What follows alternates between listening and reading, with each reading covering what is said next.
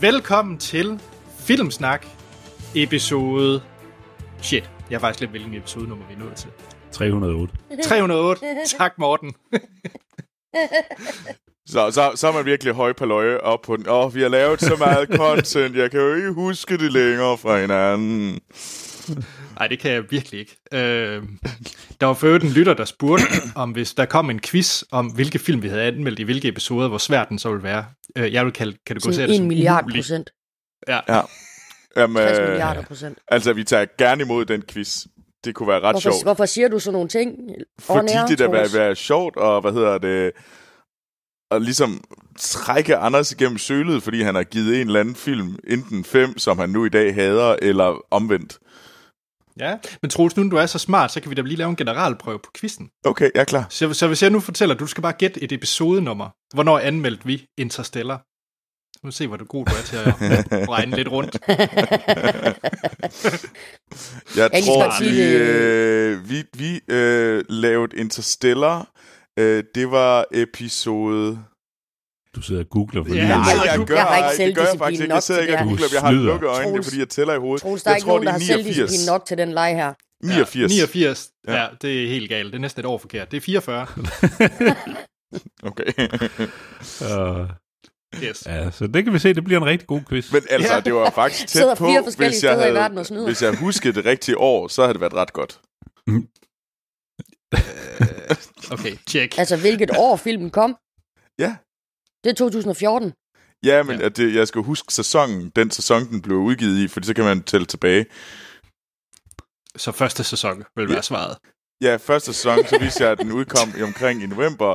Okay, det er også ligegyldig samtale, det her. Vi skal Ja. jo ikke... Hvad, hvad, hvad, vi er en filmpodcast, der snakker om film og tv-serier.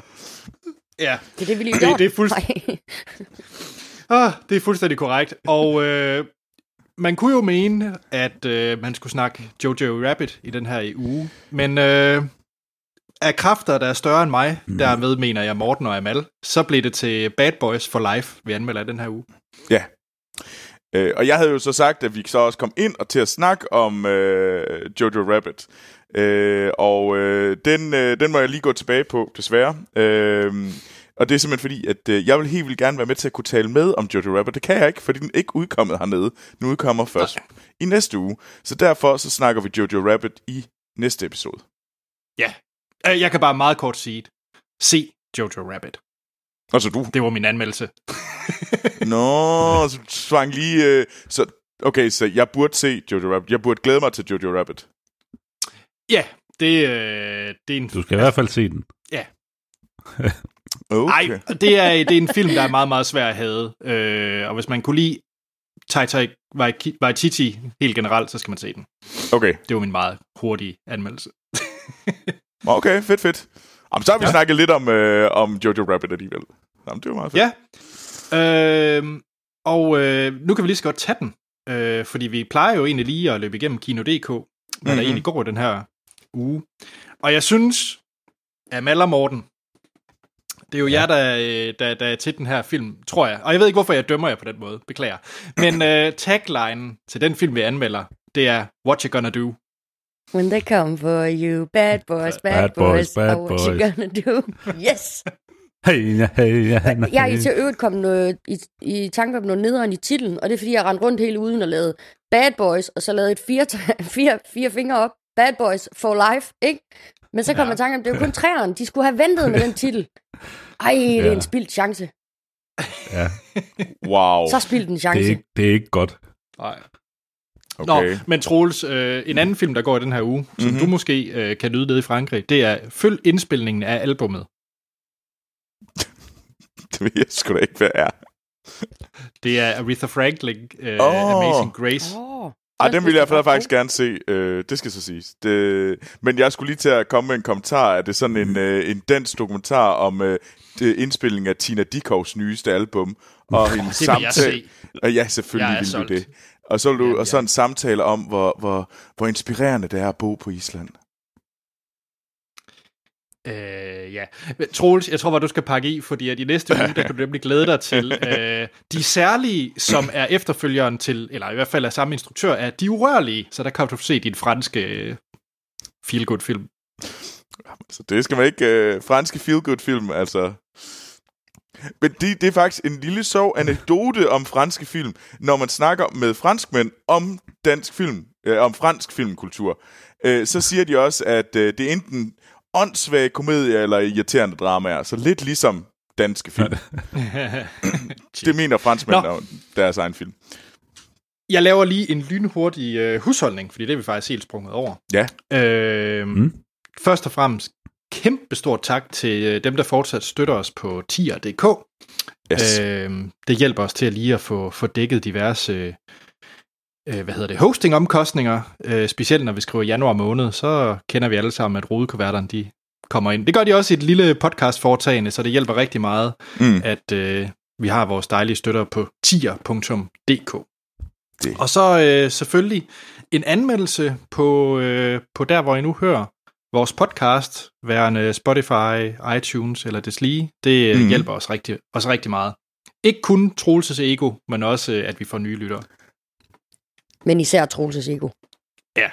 Det kan Jamen, altså, mit ego er stort, det vil jeg gerne indrømme. Jeg er en, øh, en røv med ører, men altså, det gode er, at Anders, han er næsten lige så stor røv. Okay. Og vi andre, øh... vi er bare innocent bystanders. Det er I. I er, I, I, I, I er der hæpper på os. Øh, så Okay. Trist. øhm, det bliver meget så mærkeligt. har vi... Ja. Hvis I gerne vil øh, komme i kontakt med os, eller øh, vores andre lyttere, så øh, altså på Filmsnak Klub på Facebook, det er et herligt sted, hvor vi kan dele lidt filmnyheder med hinanden, og, og diskutere og quizze lidt med hinanden. Så Filmsnak Klub på Facebook er en stor anbefaling herfra. Og ellers så, så er vi på de sociale medier øh, under Filmsnak. Øh, men hvis I vil sende nogle længere quizzer eller andet ind til os, så er det på e-mail, som er podcast-filmsnak.dk. Ja, Og, og lige øh, når man nu, øh, inden vi kaster os ud i C-tiden så er jeg lige nødt til at nævne en stor ting, der skete i den her uge. Jeg ved godt, at vi ikke har nogen nyheder, men nu hijacker jeg. Øh, fordi at der har været en stor samtale inde på øh, Filmsnak Klub omkring Oscar-nomineringerne. mm. Og øh, bedste film Oscar'ne, det er jo øh, Ford vs. Ferrari, som vi anmeldte. Så er det Troels, jeg bare lige høre, er du i gang med nu at hijack til at lave et decideret Oscar-segment lige nu? Ja. Uh, The Irishman, Jojo Rabbit, Joker, uh, Little Woman, Marriage Story, 1917 og Once Upon a Time in Hollywood, og ikke, uh, sidst men ikke mindst, Parasite. Og et lille, uh, en lille interessant uh, fact, så er det, at alle de her film, der er ikke en film, der er nomineret til uh, bedste film, som ikke også har fået mindst fire andre nomineringer. Og ingen af de, de andre film, der ligesom er, øh, har, har ellers har fået nomineringer, har simpelthen øh, ikke... De har max fået tre nomineringer, øh, men de er så ikke blevet øh, bedste film nomineret. Så det er faktisk lidt interessant. Og Og det jeg, var også... øh, Ja, Jeg har bare lige... Jeg undrer mig bare over...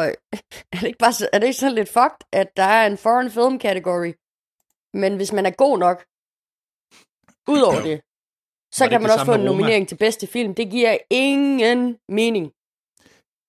det er sandt. Øh, Du, det man er kan også... argumentere det samme med animation, ikke? Jo, animation jo, vil du lige sige præcis. det samme. Det Og giver det- ingen mening. Og det er jo så nok derfor, at sådan nogle film som Par- at filmen Parasite højst sandsynligt ikke vinder. Fordi at mange vil sige, om jeg stemte jo på den i foreign film-kategorien, så behøver jeg ikke at stemme på den i best film. Øhm, og det er faktisk en af grundene til, at man nok ikke tror på den. Fordi ellers vil jeg faktisk påstå, at uh, Parasite er nok uh, min favorit lige pt, hvis den, hvis den havde haft... Hvis den ikke var i best, uh, best foreign film-kategorien, så tror jeg, at Parasite ville have løbet med prisen. Men Og det skal øh, siges, favorit, så er det, øh, så er det Troels tallenes mester. Det er ikke Troels, som rent faktisk har set filmen. hey! Men er det ikke sandt? Jo, det er det. Men, Troels, vil sekselagt. ja, men jeg. ellers så tror jeg faktisk, at det er 1917 PT, som nok er min øh, øh, frontløber. Buh. Anders, du kunne have været med i sidste uge. Så kunne du Ja, have været med jeg, til at jeg, men- anmelde den, men det var du ikke. Så PT er 1917 den eneste ren femstjernede konsensusfilm, vi har. Men jeg kommer til at snakke om øh, to film fra den liste af bedste film, du lige har øh, Ja. læst op her i dag. Ja. Og jeg kommer Nå, til skal vi ikke i gang? Ja, jo, det skal, må vi hellere. Det må vi hellere. Ja, Leo, lad os komme i gang. Hvem lægger ud? Gør du ikke det, Anders? Jo. Øh, det tror jeg ikke, jeg har prøvet før i lang tid. Men uh, anyways. Øh, jeg Åh, tror, jeg nej. kan klare det. Ja, og nu, får jeg, nu begynder jeg at svede og få alt muligt. Nej, øh, jeg skal snakke om øh, en af de øh, film, der var nomineret til bedste film. Øh, jeg skal faktisk snakke om to, men jeg starter med en Netflix-film. Og det skal også lige en lille sidebemærkning, at Netflix er jo det studie, der har fået flest Oscar-nomineringer i det år. Hvilket jo er da lidt vanvittigt. Den har fået 24. Det er lidt skørt. Mm. Mm. Øh, og øh, jeg skal snakke om Noah Baumbachs øh, seneste film, som hedder Marriage Story. Uh. Skal lige, er jeg den eneste, der har set den? Jeg har ikke set den endnu. Det, det er sådan en, jeg synes, der har været svært, fordi jeg ved, som, den, den lyder til at være hård, øh, som, som om, at den egentlig ikke er så pissebehagelig at se. Uh, og så jeg ligesom skulle tage et tilløb til den, fordi at det ikke er i biografen. Det er meget hvad, med, øh, hvad med dig, Morten? Jeg har heller ikke fået den set endnu. Nej, Amal heller ikke. Jeg, jeg ser ikke tænkt at gå ondt på følelser, det ved du godt, Anders. Ja, det er selvfølgelig rigtigt. øhm, det er Noah Baumbach, som har er instrueret mand, Mar- Amal. det er Noah Baumbach, som har instrueret den her, og, og også skrevet den, og øh, han har lavet, han har helt sikkert en stil for, hvilken type film han laver. Øh, han lavede i helt tilbage i 2005 The Squid and the Whale, som jeg var ret glad for, der handler om øh, to øh, brødre, som skal ligesom håndtere, at deres forældre skal, hvad hedder det, skilles.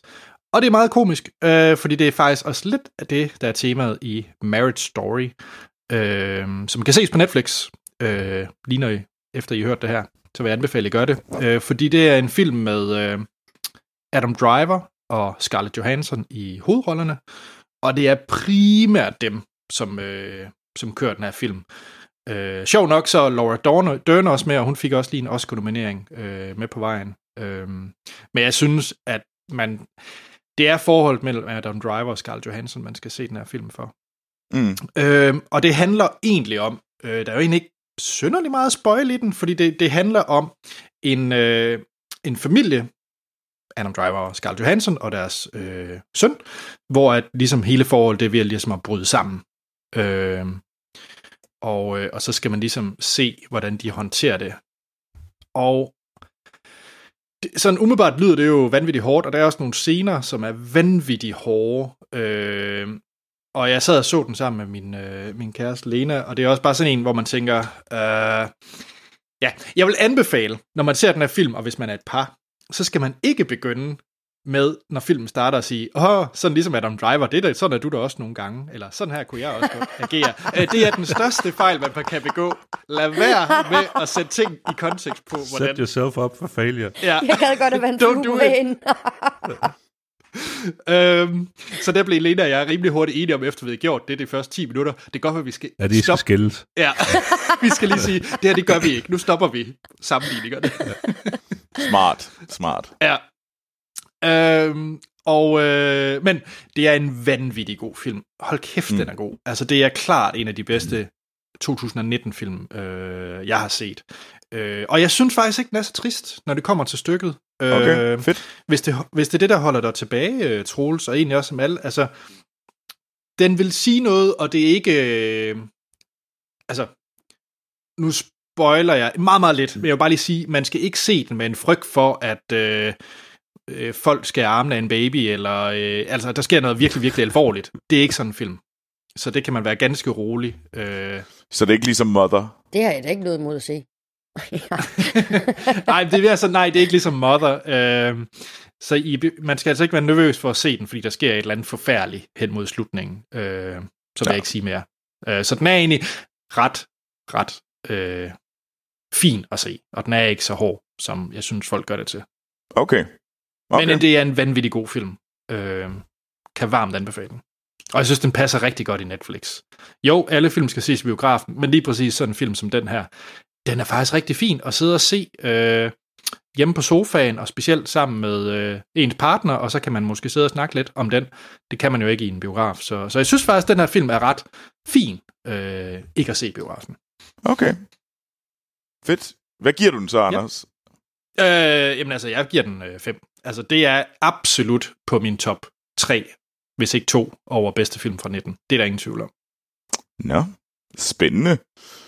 Mm. Men øh, hvad med dig, Morten? Hvad har du set?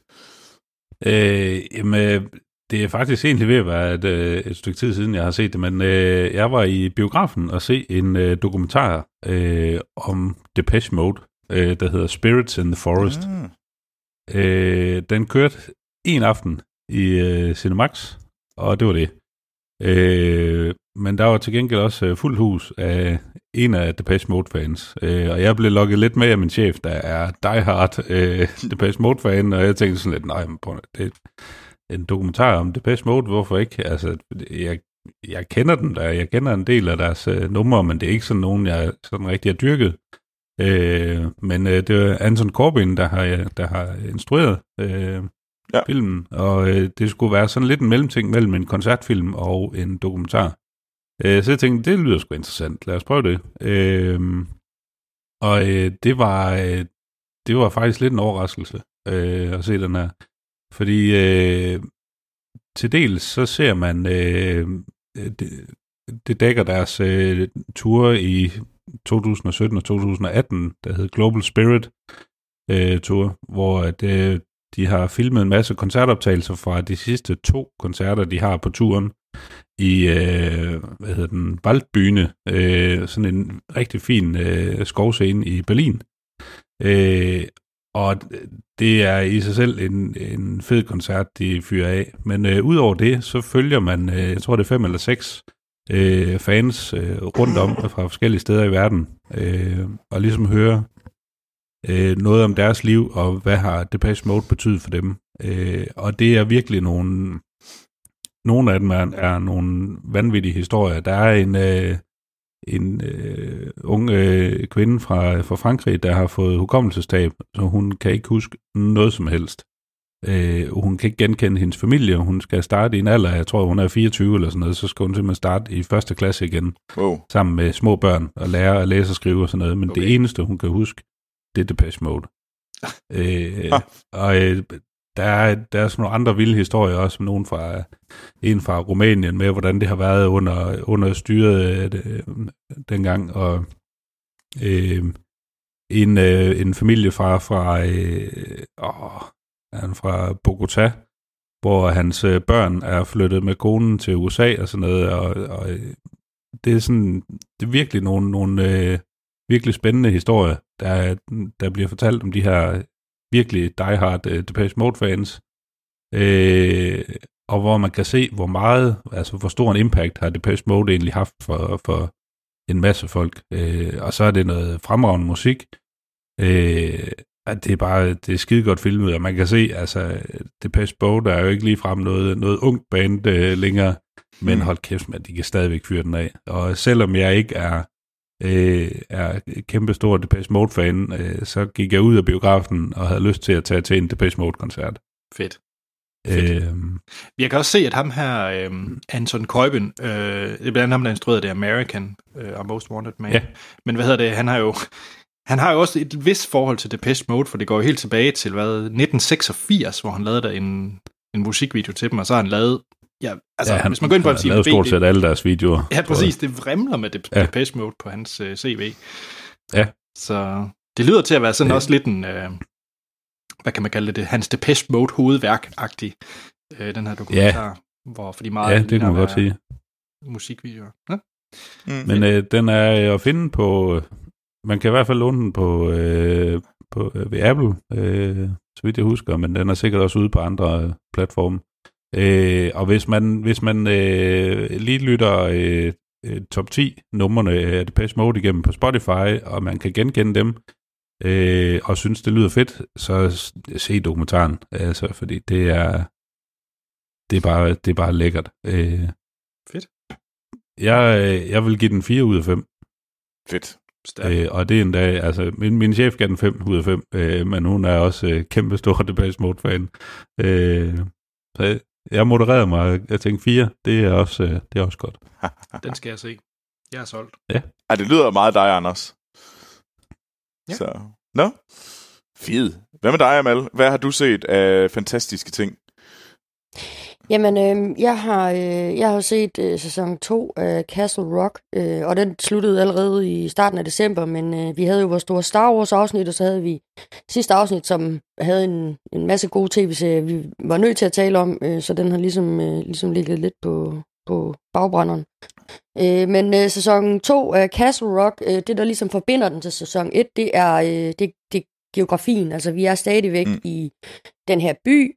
Øh, der er nogle af de her øh, steder, som øh, fra sæson 1, vi også er, øh, Shawshank Redemption blandt andet.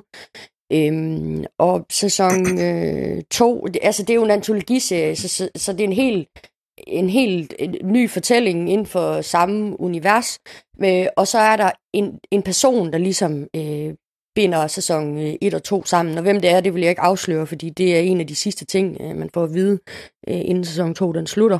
Men Tim, Tim Robbins han er kommet med i sæson 2, øhm, og i sæson 2 der følger vi den her mor, der ankommer til, til Castle Rock øhm, med en, en teenage datter. Øhm, og man begynder så at, at, altså man finder ret, fra starten der ved man egentlig godt, at hun er fuldstændig skingerne sindssyg, den her kvinde øhm, og så, altså, hun, du ved, hun er mystisk, man ved ikke, hvor hun kommer fra, hende og datteren og moren har et anstrengt forhold, de gør nogle underlige ting, øhm, og så begynder, øh, så begynder man ligesom at lære, hvor hun kommer fra, og hvad det er, øh, hvad det er der er sket, øh, altså hvorfor hun er hende her pigen på slæb. Øhm, og det, der egentlig er det fede ved den her sæson, det er, at selvom at man ret hurtigt øh, får fornemmelsen af, at øh, hende her moren er hovedpersonen øh, i sæsonen, så ved man ikke, øh, altså så, så den, den udvikling, hendes karakter får, og hvor den ender hen, øh, er simpelthen så overraskende og fed, og især, især slutningen, altså det sidste kvarter af sæson 2, man sidder bare, wow, det havde jeg slet ikke set komme, fordi den starter, bare, den starter et sted, og midt i, der bliver den til noget helt andet, og til sidst så forvandler den sig bare til noget tredje. Og det er virkelig svært. Det lyder som gibberish, når jeg sidder og siger det, fordi man, man er nødt til at se det for, for ligesom at, at forstå det. Øh, men, men det er super fedt, og Tom Robbins han spiller den her veteran, der har um, adopteret to somaliske børn, fordi han er veteran fra øh, borgerkrigen i Somalia. Øh, og, og hvordan deres historie ligesom også bliver viklet ind i den her mors øh, liv, øh, er, er mega fedt.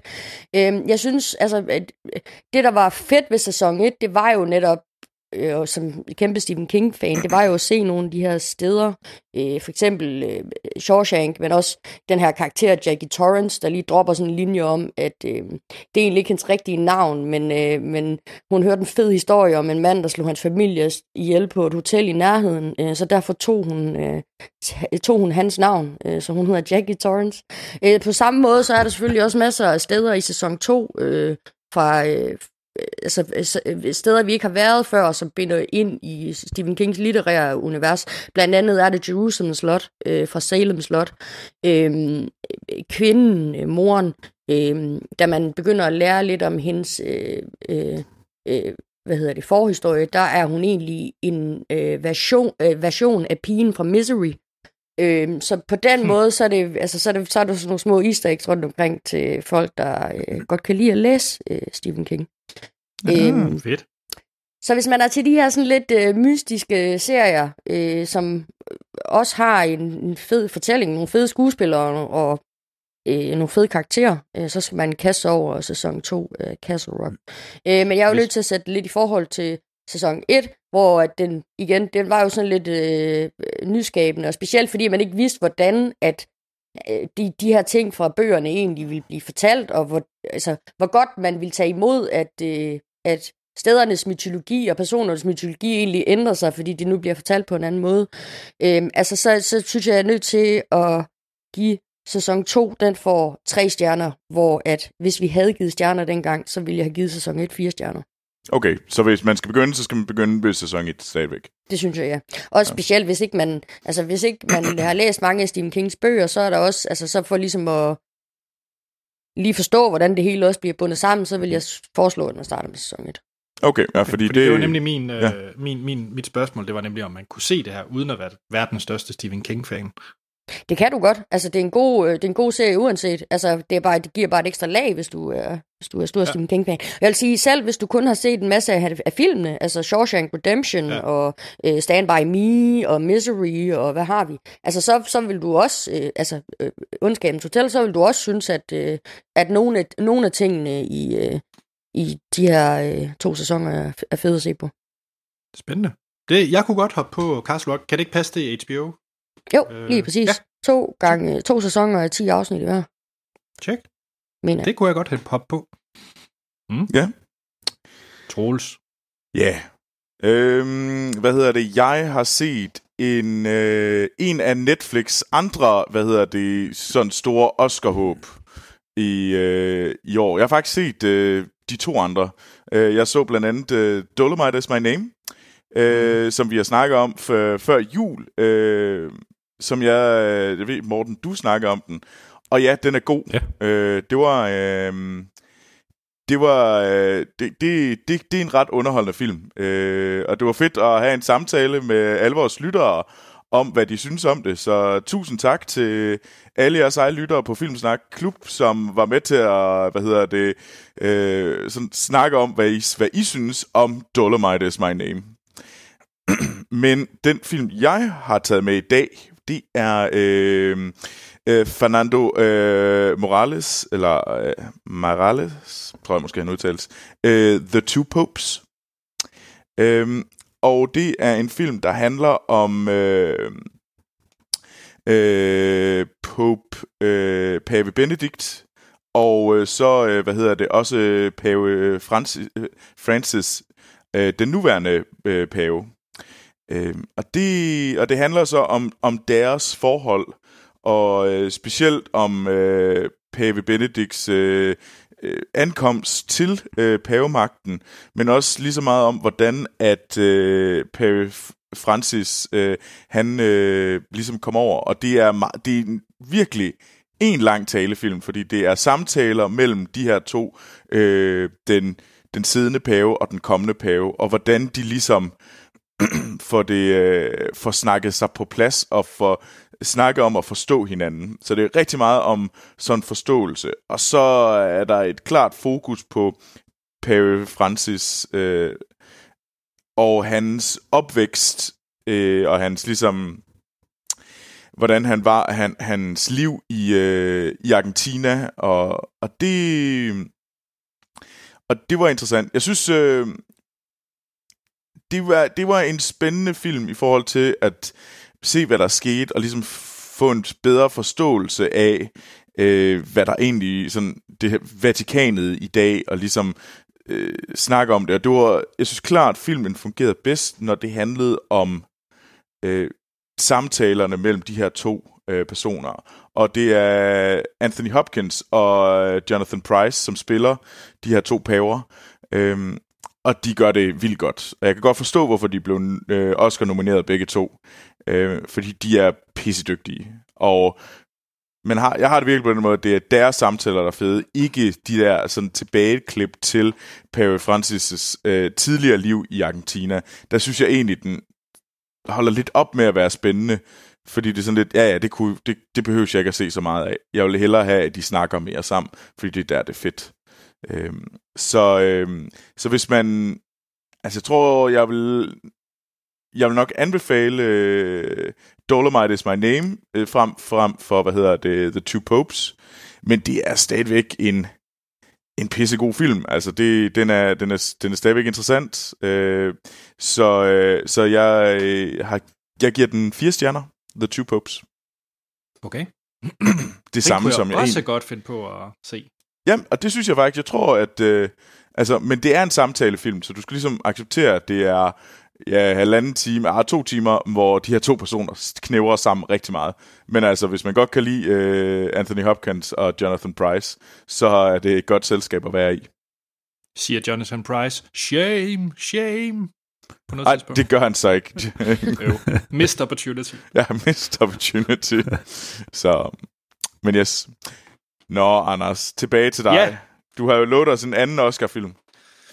Jeg har... Øh, ej, nu skal jeg lige se, om jeg kan få min begejstring bare en lille smule ned. Øh, det, det kan jeg ikke. Øh, jeg har set... Det var bare Hvis det lød rigtig lave- mærkeligt, det der, du lige sagde. Jeg håber, ikke- jeg håber din begejstring har lagt sig.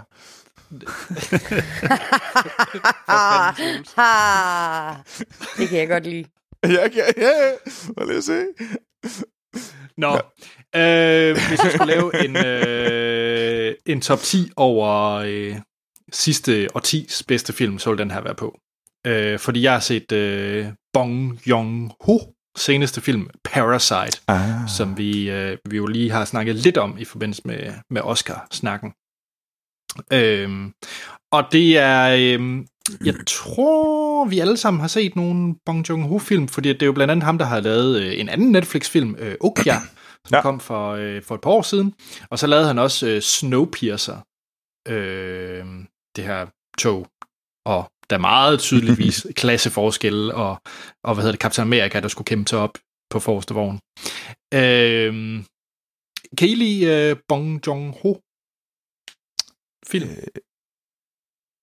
Altså, det jeg har set altså, af ham, er, er jo godt. Altså, det, det, det, ja. Han, er, han er en rigtig, rigtig dygtig instruktør.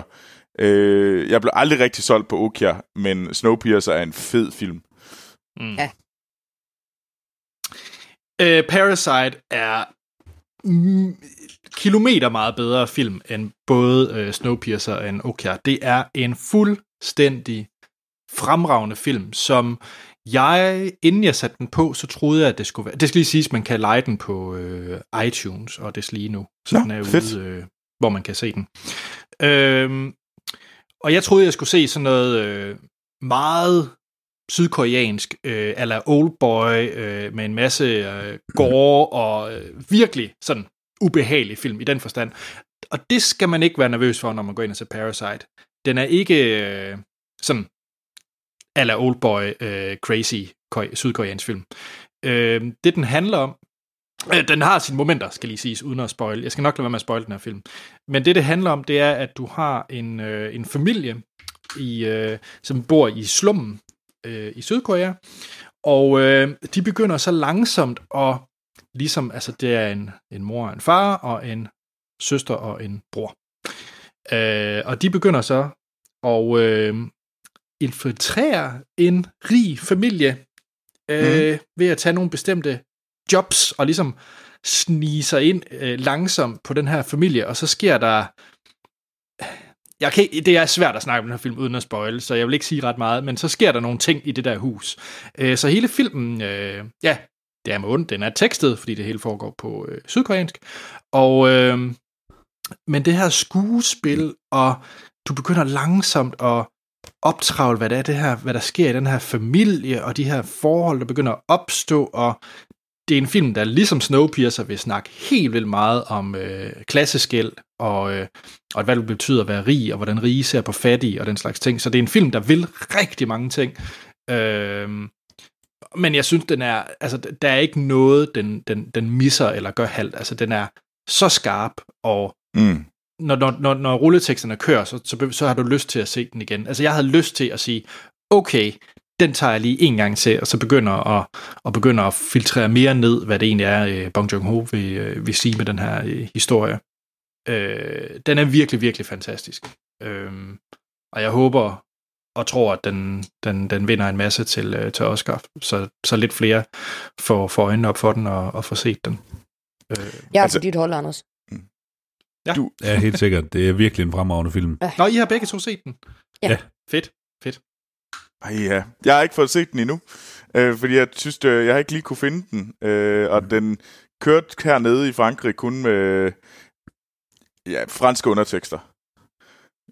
Okay, Jeg ja, synes, det det, kan det, måske være lidt op ad bakke. jeg, jeg synes, det var lidt op ad bakke, og, og jeg skulle ligesom lære en af sprogene. Man kan påstå, at jeg burde tage mig, tage mig sammen til at lære fransk, men ja. Ikke Hvis helt du endnu. nu kunne fransk, så skulle du kun lære sydkoreansk. det er nemlig rigtigt. Siger det bare. ja, ja, ja. Så nu har jeg taget mig sammen. Jeg tror også, at jeg glæder mig enormt meget til at se uh, Parasite. Men jeg tror, den, den har en chance for at vinde Oscar'en uh, for bedste film. Jeg, uh, og det er ikke, uh, jeg tror, problemet ligger i, i at den kan være det der med, at det er en, det er en foreign film. Hvis det ikke havde været en foreign film, så havde den... Øh, så er den 100% vundet. Altså... Øh, Ja.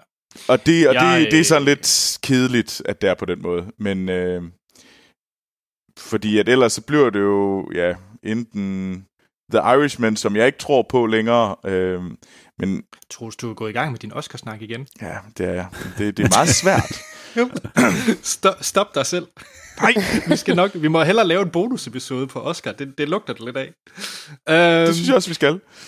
Jeg vil sige en ting, og det Mm. er, at den her film er utrolig også, øh, tror jeg, øh, vigtig for, øh, for øh, koreanske filmindustri osv., fordi at tidligere, hvis jeg skulle pege på en film, som skulle, hvor man virkelig får noget andet og noget spændende. Jeg har altid peget på Oldboy, fordi jeg synes, altså for mig er det en af mine yndlingsfilm overhovedet, og mm. det er også en meget anderledes film, end når man ser en vestlig film. Og, og jeg har det sådan lidt, Parasite er virkelig, virkelig fed, fordi den har taget lidt den plads. Jeg vil til hver tid sige, at folk skal se Oldboy, men Parasite er bare... Den er lidt nemmere at anbefale, fordi den ikke går batshit crazy, som Oldboy gør. Nå. At den, er, den er lidt mere modereret, den her, på, øh, på, på en helt fin balance. Så jeg tror, fremover vil jeg begynde at anbefale Parasite, hvis folk skal kaste sig ud i, øh, i koreanske film. Øh, fordi den er bare lidt at se. Jeg var, den der, og det er jo ikke at afsløre noget, men den der oversvømmelsescene, hvor der Ja. ja. kommer vand op på toilettet, hvor hun bare sætter sig ned og tænder på en cigaret, den kunne jeg bare godt sætte mig ind i. Bare sådan en situation, hvor der bare står vand op over hende. Fuck det her lort, nu sætter jeg mig ned Ja. ja. midt i det her, og tænder en smøg.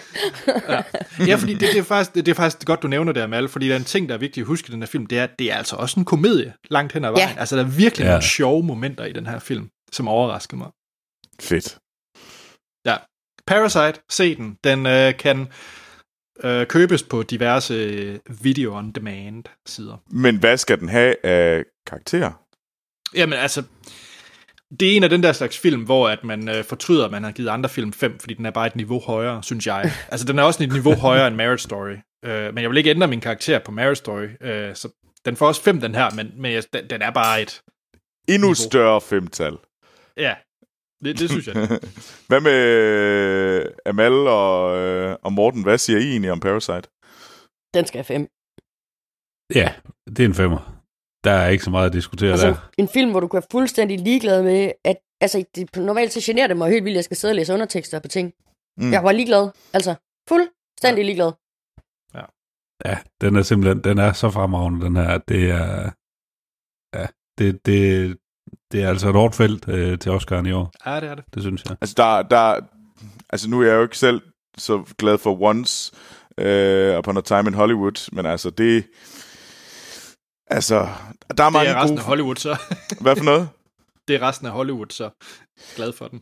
Ja, det er de jo. Øh, nå, men der er jo mange, der er glade for, for Once Upon a Time in Hollywood, og jeg tror, det er den, der vinder. Det kunne meget vel være den, der øh, snyder alle Jeg er sammen. vild med det, Troels. Du fortsætter bare. Er, er vi og, og vinder over Er Parasite. Stop dig Skal nu, du bare have lov at være er laver en nogen, der har spurgt dig, Troels, Troels. vi lover, vi laver en bonus, så du kan få, øh, få det der ud. Okay. Du kan, du kan bare, når vi er færdige med, med, med dagens afsnit, så trykker du bare optag igen, og så kører du bare løs. Så stopper du, når du ikke har mere. Okay, Jamen, det kommer til at tage lang tid. Altså, det er ikke sikkert, vi er med. Jeg tror, vi skal videre til Mortens film. Ja. Øh, jamen, øh, jeg har øh, kastet mig over, øh, det er vel en koproduktion af BBC og Netflix, øh, deres øh, Dracula-serie, ah. med øh, vores helt egen Klaas Bang i hovedrollen. Ja, ham fra Som, Anna Pihl. øh, ja, Jeg kan godt lide, det er den, du nævner. Du nævner Anna Pil. Og, og Ja. ikke den film, han, han, han, han The ellers er kendt for. Ja, så kommer du med din artsy The Square, som sikkert er god, men han er jo Den kendt. er så fed, det Square. Nu holder du op, Anders. Ej, Jamen, Anders. den er sikkert... Har du ikke selv set The Square? Jo, og han er god, men altså, vi kan, vi kan må også lige huske ham som borgmester Holm i uh, 2900 Happiness. Ej, hvor er Nå, du... Morten, tilbage til dig. ja lad, os, lad os lige trække øh, Klaas Bang op af dønnet her. øh, fordi vi, øh, vi, vi starter selvfølgelig ud i øh, 1897 i Transylvanien, hvor, øh, hvor øh, den gode øh, Count Dracula, han, øh, han har nogle øh, planer om at øh, flytte til London. Øh, så derfor har han øh, fået hyret en, øh, en engelsk, øh, jeg mener han er advokat, mm. øh, der skal over og underskrive nogle papirer på en, øh, en bolighandel i London og noget. Øh, så han øh, ankommer selvfølgelig til slottet og møder den her gamle, øh, knastørre øh, Grev Dracula. Og, øh, og så kører det ligesom derfra, hvor at, øh, jamen, han bliver lukket til at blive lidt længere, ham advokaten. Øh, og sådan lidt, jamen, nu, prøv nu, høre, nu skriver vi lige nogle breve hjem om, at du lige bliver lidt forsinket, og de skal bare køre videre med forretningerne derhjemme, som de plejer, og så kommer du lige straks hjem. Øh, og han begynder at finde ud af, at der er sgu et eller andet, der er lidt loren ved ham, øh, ham Grev Dracula her. Han, han virker godt nok som lidt øh, mærkværdig fætter, øh, og det er et lidt underligt slot, han bor på. Øh, og øh, samtidig så kører der sådan en sideplot med, øh, hvor vi sådan ser lidt, lidt længere frem i tiden, hvor ham, øh, advokaten, han så er undsluppet øh, Draculas slot og bliver interviewet af en, øh, en nonne inde på et kloster. Øh, øh, og nonnen, som hedder øh, søster Agatha, er, øh, hun har sådan lidt en spøjs accent, øh, og øh, det viser sig, at hun kommer fra Holland, øh, så, så vil jeg ikke øh, afsløre meget mere end, end det. øh, men hun er, hun er virkelig, jeg synes, det er nogle, en fremragende scene, hvor hun sidder og interviewer ham, øh, og, og begynder at udspørge ham om, sådan, hvad er det, han har oplevet på, på Grev Draculas slot, og hvordan er det, han er undsluppet øh, fra det. Fordi de har lidt nogle, nogle mistanker om, at han er, han er formentlig vampyr, øh, ham der er Dracula. Øh, Ja, og øh, øh, så synes jeg egentlig, vi skal lade det ligge lidt ved det, fordi jeg synes, der er nogle, nogle den tager nogle øh, fede twists i løbet af serien. Øh, det er øh, tre afsnit af halvanden times øh, varighed hver især. Øh, og de har ligesom, de kører lidt et, et forskelligt tema, en forskellig setting i, i hver afsnit. Øh, og det er øh, især de første to afsnit står virkelig, virkelig stærkt. Altså, det, jeg synes, det var så fremragende. Mm. Øh, og det skinner virkelig igennem, at, øh, at serien er skrevet af øh, Mark Gaddis og øh, Stephen Moffat, som har øh, blandt andet har stået bag øh, hvad det, Sherlock-serien og øh, Doctor Who. Øh, og der er sådan der er sådan en masse, det er ikke sådan øh, dødseriøst hele tiden, øh, sådan 100%. Det er en, en horror-serie, hvor der lige kommer sådan lidt, lidt komisk indslag, og der er lidt quirks og sådan noget, som, som de er kendt for. Så jeg vil sige, hvis man kan lide øh, noget af det, de, de tidligere har lavet, øh, så vil man sandsynligvis også kunne lide øh, Dracula. Øh, jeg har godt nok lidt et problem med det sidste afsnit. Øh, der, der, øh, der kommer det lidt over for mig, øh, og det, jeg synes, det er at begynde at spoile noget, hvis vi begynder at snakke om det, mm. men, øh, men øh, det tredje afsnit, det trækker desværre øh, serien en lille smule ned øh, for mit vedkommende.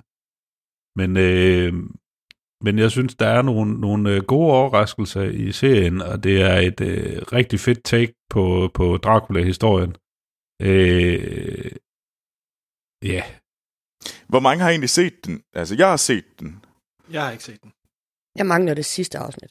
Ja. Så, ja. Morten, yay! Oh, Hvad synes du om de to første, Amal? Altså, jeg synes, jeg kunne rigtig godt lide afsnit 1, men der var et eller andet øh, ved afsnit 2, der generede mig, og det er forholdet imellem Dracula. Er det spoiler at sige? Og, det, og, og, og vores nonne. Så synes ja, lige præcis. Altså, det, ja. det, ved jeg, det generede mig, for jeg synes, altså, jeg synes, den rolle over for ham i interviewscenen i første øh, afsnit var mega fed. Jeg mm, ved ikke, der, ja. den irriterede mig lidt i det samspil, der, der var i sæson 2. Øh. Ja. Jeg ved, og jeg kan ikke sætte pengene på, hvorfor egentlig. Ja. Øh, altså, jeg synes, øh, jeg, jeg er fuldstændig enig om, at afsnit 1, fabelagtig. Afsnit 2, rigtig godt. Afsnit 3, wow, det er sådan lidt rocky, for at sige det pænt. Øh, og, øh, og jeg synes, der er noget, det, det kører skide godt, den der samtaler. Øh, ja at det, jeg må sige om afsnit 3, det er, jeg synes, det var et, det var et forfriskende... At det var, de forsøgte noget, de kunne ikke levere på det, på det setup, de ligesom gav, det de gav sig i gang med, kunne de simpelthen ikke færdiggøre. Men ja. jeg synes stadigvæk, der var noget interessant i det. Det jeg så nok synes, de ja, havde brug for, det, var, at de skulle have sat det op meget tidligere. Øh, mm. Altså, ja. det, var, det var som om, at det kom ud af det blå. Og det, det ødelagde det. Det blev måske... Det, ja, det, det, der var for meget, der skulle, der skulle ske Ja, på halvanden time, for at det ligesom kunne, kunne øh, manifestere sig ordentligt. ja det, det var basic. Øh, Man havde faktisk brug for tre nye afsnit, bare til at, til at få det til at handle om det, til at give det for... Og så tror jeg også, det har Ja. fungeret. Men de crammede tre, øh, ja, øh, fire og en halv times content ned i, i en halvanden time, og det kunne den simpelthen ikke håndtere. ja. Øh, Øh, jeg synes, den er rigtig svær at snakke om, uden at begynde at spoile noget, fordi der er så mange, øh, der er rigtig mange fede detaljer i den, øh, som, som bare, altså så snart man begynder at nævne noget, så synes jeg, at man, man spoiler øh, mm, rigtig store del af, af serien, så øh, åh, altså hvis man skal give hele, de, alle tre afsnit en samlet karakter, så øh, åh. Så lander jeg nok på en 4. Øh, hvis man skulle tage det individuelt, så vil jeg sige 5, 4 og 3 for, øh, for afsnittene. Men øh, ja, Ah, ja, Jamen, jeg, det, det bliver, jeg er sådan lidt imellem, om det er en 3 eller en 4, men det, jeg, jeg, de første to afsnit øh, kunne jeg rigtig godt lide, så den, øh, vi lander over, overordnet set på en 4, for mit vedkommende. Ja. øh, jeg vil faktisk sige, at det er fuldstændig enig med dit øh, 5, 4, 3. Øh, og det gør simpelthen, at den, den, den får en 4 stjerner også for mig. Øh, men altså, jeg fik lyst til at se mere om Dracula, så jeg kaster mig ud i at se Ja. en anden øh, sci, eller semi-sci film, øh, Dracula Untold. Semi-sej. Eller altså, sige, det er en 60 film. Marginalt.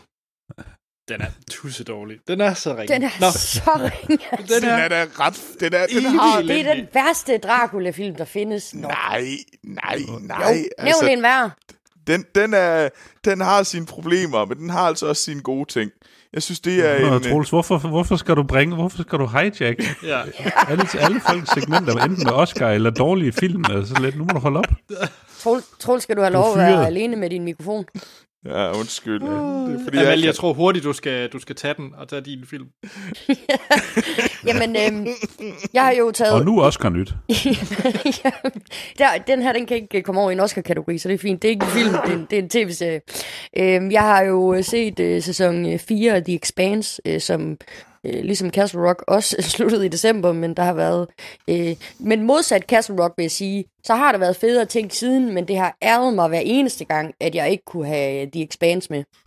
Øhm, og The Expanse, det er jo den her øh, sci-fi-serie, hvor at øh, vi har koloniseret øh, øh, solsystemet, forstået på den måde, at øh, vi har koloniseret Mars, der er folk, der er i gang med at terraform, og så har vi sendt øh, mennesker længere ud i et asteroidebælte, som egentlig er øh, arbejderne i universet. De, er- de er minearbejdere. Mm. Øh, dem, der er på Mars, de er terraformer, og derfor er de, så er de sådan nogle videnskabsfolk, og den politiske klasse bor på jorden. Øhm, og i det her univers, så er der jo sådan, altså det er et univers, hvor at øh, menneskeheden, i hvert fald i, i altså ved sæson 1, endnu ikke har opdaget, at, eller øh, stadig tror, at de er alene øh, i universet. Øh, de Mm. har, de, vi er afsted, og der er ikke noget derude. Øh, men det, der så sker i sæson 1, det er, at vi begynder at opdage, at der er noget, øh, der er noget derude. Øh, og øh, sæson 3, den sluttede med, at øh, øh, vores, øh, vores øh, øh, tre fraktioner, øh, Martian, Earthers og Belters, de får adgang til 1800 nye verdener gennem, øh, gennem en, øh, en, en, øh, en, hvad hedder det, øh, alien, øh, nogle aliens, øh, som de, altså, vi får adgang til, øh, til de her verdener, men vi ved stadig ikke, hvorfor de er der, eller hvad de her aliens egentlig kommer fra, eller hvor de er forsvundet øh, hen. Øh. Så det er sådan en øh, øh detektiv-serie, og det starter faktisk, øh, sæson 1 starter med en detektiv, øh, der øh, er afsted ude i universet, så det er lidt sjovt, øh, den måde, som øh, hele, altså den, den her, ham her detektivmanden i starten, han bliver egentlig lidt en, en metafor for det hele serien er, som er sådan en, nu skal vi prøve at finde ud af, hvad der foregår. Øh, og vi følger det her team, øh, som, øh, som rejser rundt og er i front i den her udvikling, der nu sker. Øh, og øh, sæson 4, den, øh, der får de adgang til de her øh, verdener, og øh, vores tre fraktioner ender på samme planet, hvor at deres modstridende interesser øh, kolliderer, øh, og der opstår nogle ret øh, øh, eksplosive situationer imellem øh, imellem vores fraktioner, i, der i det her mikrokosmos på den her planet får betydning for universet.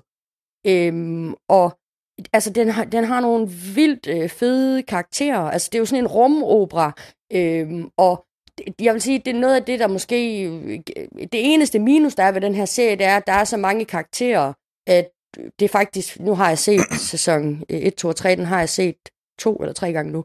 Altså det er først, når du ser den anden gang, at du egentlig sådan for alvor 100% kan følge, hvad der foregår i det her univers, på linje med Star Trek.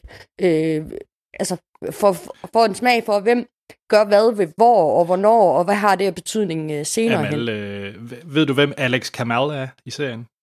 Ja. Det, han er jo sjov nok spillet af Cass Ansvar, som var med i Argo, som var den bedste film Oscar i 2012. Troels, hvad tror du? Nej, jeg ved ikke, hvorfor jeg gør det her. Hej Jack. Jeg har det fint med det, Anders. Giv gas. Nej, jeg ved ikke. Nej. Øhm, altså, jeg vil sige, hvis man er til, hvis man er til de her øh, rumoperaer, som de jo populært øh, bliver kaldt, øh, så skal man kaste over The Martian, fordi altså modsat meget andet sci-fi, der er, altså også selv Star Trek, undtagen måske den nye omgang, Discovery, altså produktionsværdien er sindssygt høj. Øh, altså mm. effekterne af vand, det hele er bare godt lavet, altså og historien holder bare, og karaktererne holder, og altså det er bare et fedt univers at dykke ned i, hvis man er til den slags. Og, i, og, altså, og den skulle egentlig have været aflyst efter sæson 3, men den blev reddet i sidste øjeblik, og vi fik en sæson 4, og, og der er allerede bestilt en sæson 5. Så. Længe leve uh, Amazon. Ja. Umiddelbart. Jeg ved ikke lige, om det skal siges på den måde, uh, lige til Amazon. Men uh, uh, det, er en, uh, det, det, er en, det er en god serie. Altså, det er, hvis man har brug for sci-fi-serier, så er det vel nok Expanse, der er det bedste for tiden. Altså, jeg kan ikke komme på andre, der er bedre. Øhm, øh. Nej, Killjoys er lige færdig. Discovery kommer med en ny sæson. Picard kommer også nu her, men derudover så... Men hvad giver du den så af stjerner? Sæson 4? Jamen altså, jeg vil give alle fire sæsoner, de vil få fire stjerner. Altså, den, og det er jo det, der er ved den her serie. Den holder bare niveauet hele vejen igennem. Altså, jeg synes, den var lidt forglemmelig, øh, den her sæson. Jeg vil, altså, den var stadigvæk god, men altså, jeg tror altså kun, jeg giver den tre stjerner. Altså, jeg var sådan lidt, da jeg var færdig med den, der var sådan, Nå, men så vi ses igen om, øh, om halvandet år. Øh, så, så må vi se, om det er, er tilbage til at være sjovt. Det er sådan rigtig sjovt igen. Øh, men altså... Tjek. Så. Troels. Ja. nu, øh, Anders, jeg har jo valgt din yndlingsgenre. Nu, ja. at, din yndlingsgenre i min bog er jo øh, coming of age film. Ja. Ikke mørke komedier. Øh, ikke mørke øh, thrillers. mørke komedier, siger det, har, det har aldrig været mørke komedier. nej, nej. Øhm, og, øh, og det er en øh, det er Netflix tv-serien Sex Education, som udkom i fredags. Yep. Som øh, jeg benchede øh, hele fredag og lørdag. Øhm, og, altså anden sæson, ikke også? Jo, anden sæson, ja.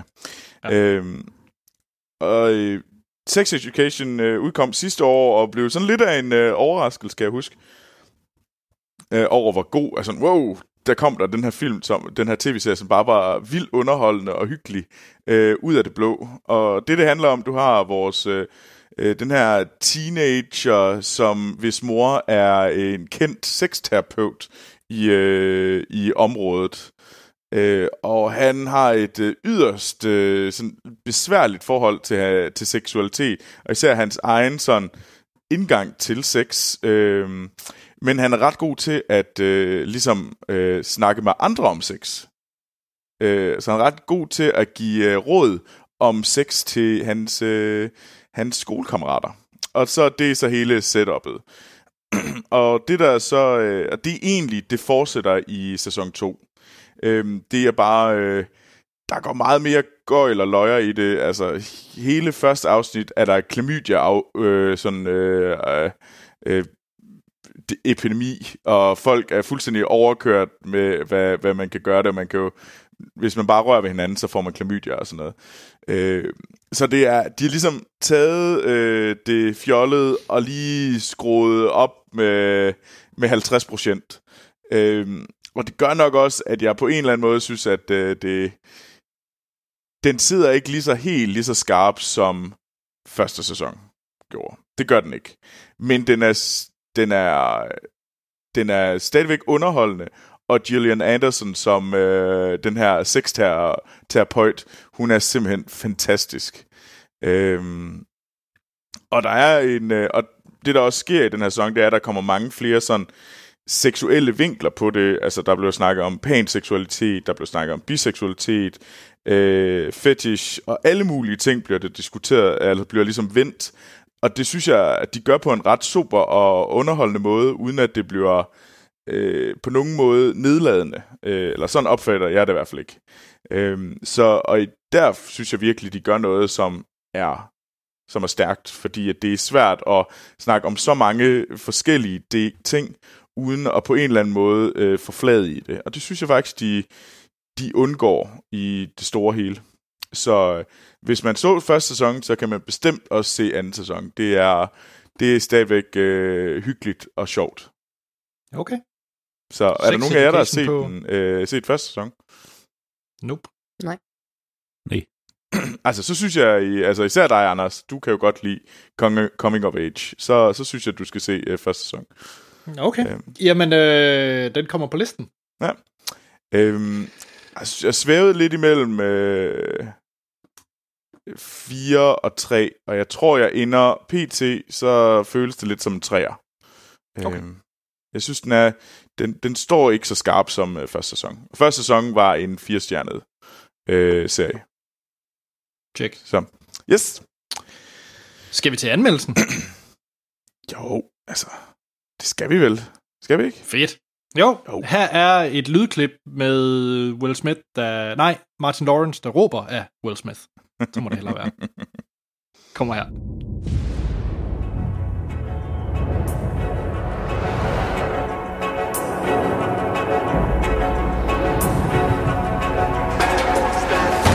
Hey! Oh, shit. Oh. Come on, man. You can get that buffed out. No, you can get that buffed out. Remember, knock and talk. Yeah. Knock, knock. Miami PD, get down! What the hell happened to knock and talk? Hands behind your head right now. I got this. I'm gonna penetrate this man's soul with my heart. What? Watch and learn. Sir, I realize that you're scared. You know, sometimes fear. De var et lydklip fra Bad Boys for Life. Og øh, hvis man tænker, var det ikke lige Anders for, øh, for, for det der minut tid siden? Var det ikke lige Anders, der knæver? Så nej, han var her aldrig. Nej, det var faktisk øh, det er bare mig, der egentlig taler med mig selv. Det troede jeg, I havde regnet ud indtil videre. Der har været 308 afsnit af mig, der basically taler som enten Anders eller mig. Nej, øh, han, øh, han skulle ud og hjælpe, øh, han skulle lige hjælpe med, at, øh, med hans søn. Øh, så det bliver bare os øh, tre. Det håber jeg, I øh, synes er okay. Øh, Det var, ikke, det var ikke os, der sagde bare. Så vi håber, det er okay med dig, Troels. Det er okay så. Men øh, hvad hedder det?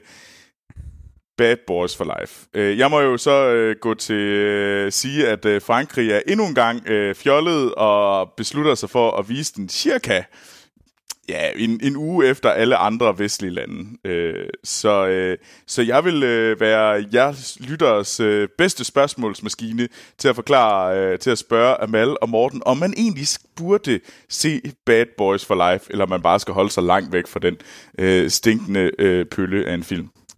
øh, men Amal, kan du, hvad, hvad er Bad Boys for Life egentlig? Bad Boys for Life, det er jo øh, det her umage øh, makkerpar, som man jo aldrig har set det i actionverdenen.